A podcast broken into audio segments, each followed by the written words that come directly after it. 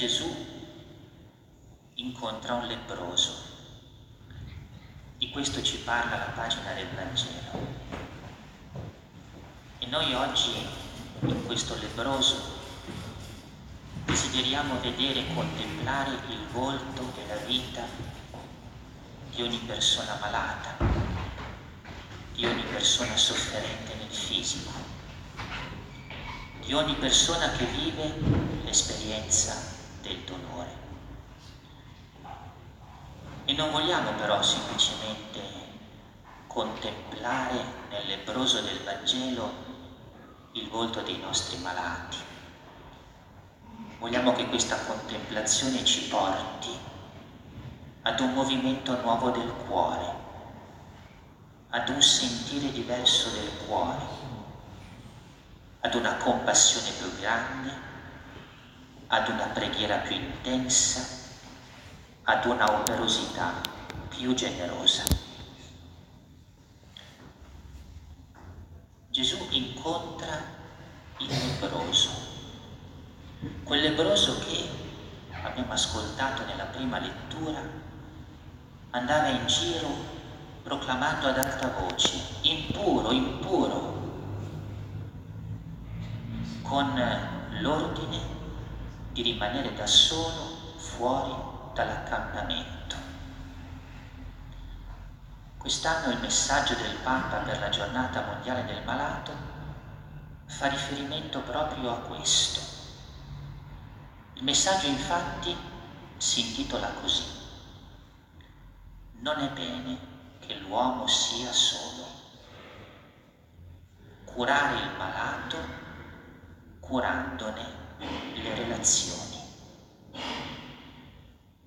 Il lebroso era un uomo che era costretto a vivere da solo, lontano dagli altri, in qualche modo anche lontano da Dio perché gli era impossibile avvicinare il Tempio, i sacerdoti, e alla fine dunque anche lontano da se stesso, perdendo la propria identità, la pace del cuore, il senso della vita. Noi oggi riflettiamo riflettiamo su quante volte anche noi siamo stati la causa di questa solitudine. Quando i nostri malati si sono trovati nell'impossibilità di coltivare la loro relazione col Signore. Quante volte i nostri malati si sono trovati nella durezza di sentirsi soli perché abbandonati dai fratelli e dalle sorelle. Quante volte i nostri malati si sono trovati nel dramma interiore di non capire più il significato e il senso della loro vita. Oggi per noi quell'uomo lebbroso, del quale sentiamo il grido impuro, impuro, ritrovandolo da solo fuori dall'accampamento, è un richiamo grande ad un esame di coscienza un esame che ci aiuti a fare luce sulla nostra vita e a cambiare anche direzione della nostra vita. Perché è vero, non è bene che l'uomo sia solo e la malattia si cura curando le relazioni di coloro che sono malati. Perché ogni malato possa avere la gioia di una relazione viva col Signore perché ogni malato possa avere la gioia di una relazione vera con i fratelli e con le sorelle, perché ogni malato così possa trovare, nonostante l'esperienza dura della malattia, se stesso, la pace, il senso autentico della vita e del pellegrinaggio terreno. Oggi siamo qui anzitutto per questo. Perché a partire dall'incontro col Signore e dall'incrocio di, di sguardi, il nostro con la Madonna, ripartiamo con il desiderio vero, vivo nel cuore che nessuno sia solo, che nessun malato sia solo, che la nostra cura per i malati sia un coltivarne le relazioni così che sia una rete di relazioni viva, che dà vita, che dà consolazione, che dà gioia, che dà speranza. Però c'è anche un altro motivo per cui siamo qui. Perché in realtà quel lebroso di cui ci parla la scrittura e quel lebroso di cui ci parla il Vangelo è anche un simbolo di un'altra lebbra, ovvero di un'altra malattia, la malattia del cuore potremmo dire l'impurità del cuore. E allora oggi siamo qui anche per ricordare che malati lo siamo. Perché se non siamo malati nel fisico, non portiamo nella nostra carne i segni del dolore fisico, tutti noi portiamo i segni della ferita del peccato, i segni del dolore che provoca il male, i segni di quel dramma che è il cuore impuro.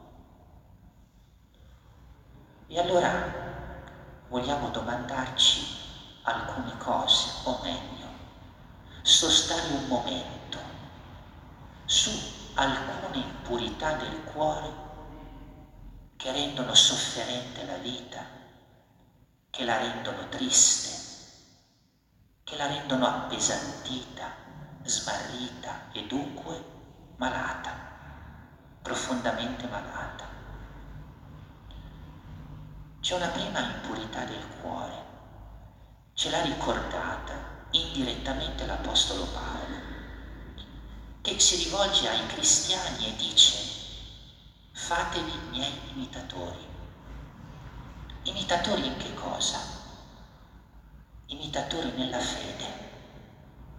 Qual è allora una nostra impurità del cuore che ci rende malati?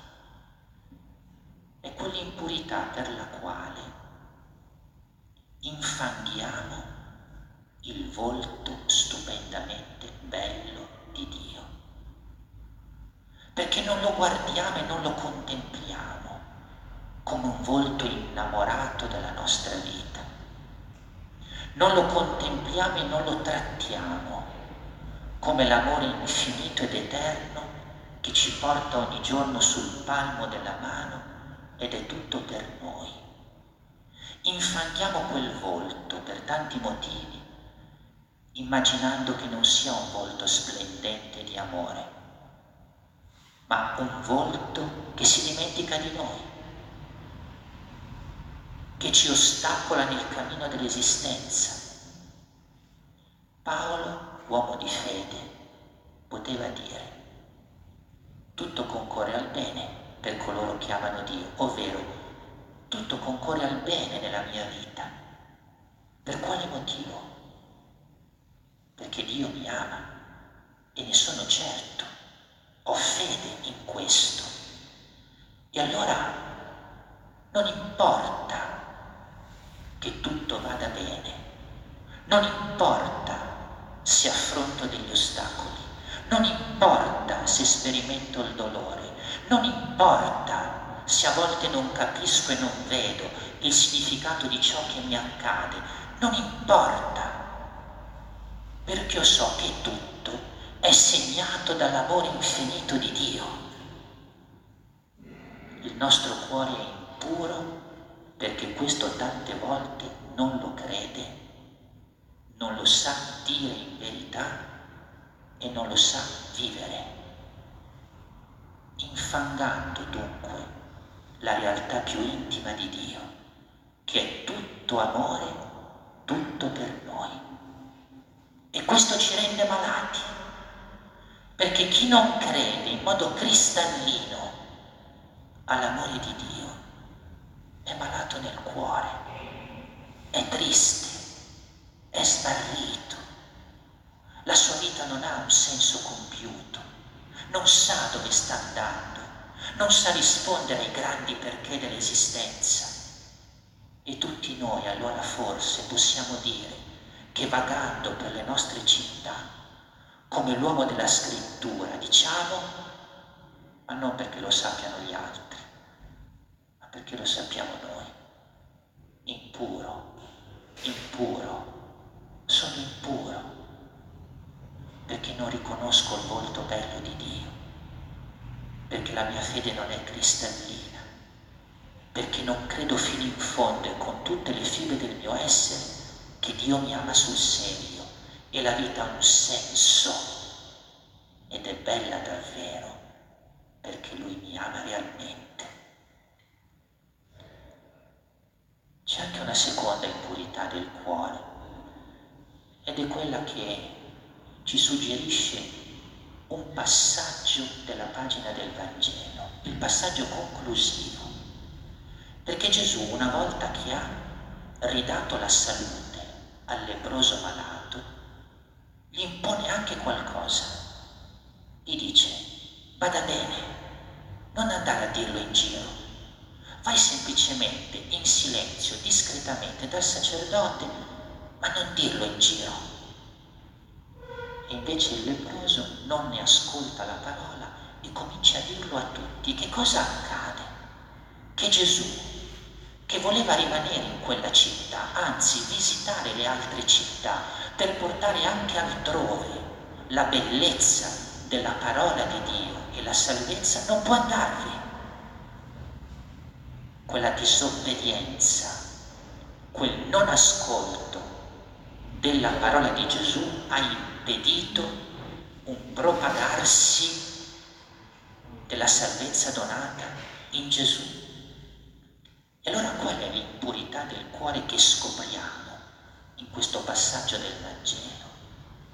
È quell'impurità per la quale noi trattiamo la parola di Dio come una qualunque parola umana, fino ad avere il coraggio di dare più peso a parole umane sterili a volte false, spesso inutili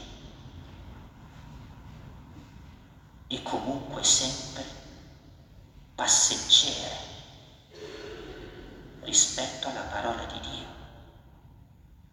Diamo peso alla parola degli altri, peso alla parola di un giornale, peso alla parola della televisione, peso alla parola di internet, peso alla parola dei social e la parola di Dio la trattiamo come una parola sulla quale possiamo passare superficialmente, senza ascoltarla con attenzione, non solo come se fosse parola tra le altre, ma parola di meno rispetto alle altre. Ed è per questo che poi la vita è oscura, perché ci viene a mancare quella parola che è luce nel cammino dell'esistenza, ci viene a mancare quella parola che riscalda il cuore, ci viene a mancare quella parola che è lampada autentica per i passi che siamo chiamati a compiere. E dunque siamo malati, malati di oscurità, malati di tenebra, malati di incapacità di capire malati perché non sappiamo dove andare, malati perché quella parola l'abbiamo bistrattata, quella parola non l'abbiamo ascoltata, quella parola l'abbiamo stracciata, quella parola ci ha trovato superficiali, quella parola non è scesa nel cuore e non, è diventata orientamento vero dell'intelligenza, della vita, dei passi del nostro cammino. È una seconda impurità ed è la seconda malattia che ritroviamo in noi e per la quale di nuovo dovremmo andare in giro e dire di noi impuro, impuro. E c'è anche una terza impurità del cuore ed è quell'impurità del cuore che più letteralmente è impurità. È impurità perché ci porta a coltivare pensieri impuri, affetti impuri e disordinati, fantasie impure e disordinate. Quanti richiami oggi nella cultura nella quale siamo immersi di impurità che passando dallo sguardo si imprime nella mente, nel pensiero, nella fantasia, nel desiderio, nella volontà. Dobbiamo ammettere, siamo impuri. Ma un'impurità che riguarda anche da questo punto di vista il cuore. Quanti amori traditi, quanti amori vissuti male, quanti amori vissuti non nel dono e nel riconoscere la bellezza dell'altro, ma nel possesso, nell'utilitarismo, nel considerare l'altro come strumento del mio piacere o semplicemente oggetto di un godimento. Quanti impurità nel cuore e quante impurità nel corpo. Perché ci sono anche queste, lo sappiamo bene nascoste o meno nascoste, impurità che ci portano a contravvenire la bellezza della castità e della purezza della vita. Tante volte e in diversi modi siamo malati perché l'impurità, questa terza impurità, che riguarda il sesto comandamento, è un'impurità che ci rende malati, offusca il cuore, offusca lo sguardo, offusca i desideri, offusca ciò che ci sta dentro e ciò che sta fuori, ci intristisce ed è causa di tanti tormenti irrisolti nella vita di tutti quanti noi. E allora anche in questo caso dovremmo uscire e ad alta voce dire a proposito della nostra vita, impuro, impuro. Ma noi siamo qui oggi non soltanto per riconoscere che la malattia non è soltanto qualcosa che riguarda la salute, la salute fisica, ma è qualcosa che riguarda anche l'anima e il cuore e in modo ancora più significativo e importante. Siamo qui soprattutto perché noi vogliamo essere guariti. Come il malato in assenza di salute vuole essere guarito e dice al Signore, se tu vuoi, puoi guarirmi con altrettanta e ancora più grande volontà. Noi oggi diciamo al Signore, se tu vuoi, puoi guarirmi, noi che siamo malati nell'anima e nel cuore. Se tu vuoi, puoi sanarmi, noi che siamo malati nell'anima e nel cuore. È questo che oggi vogliamo supplicare dal Signore, a fronte delle impurità del cuore e della vita che ci caratterizzano. Se vuoi, puoi guarirmi, guariscimi, perché ne ho bisogno, perché senza di te la mia vita è impura malata e dunque triste e angosciata. Abbiamo ripetuto con il ritornello del Salmo, sei tu il mio rifugio, mi liberi dall'angoscia. Che non sia soltanto una parola ascoltata e detta senza consapevolezza, ma sia un'affermazione di fede, della nostra fede.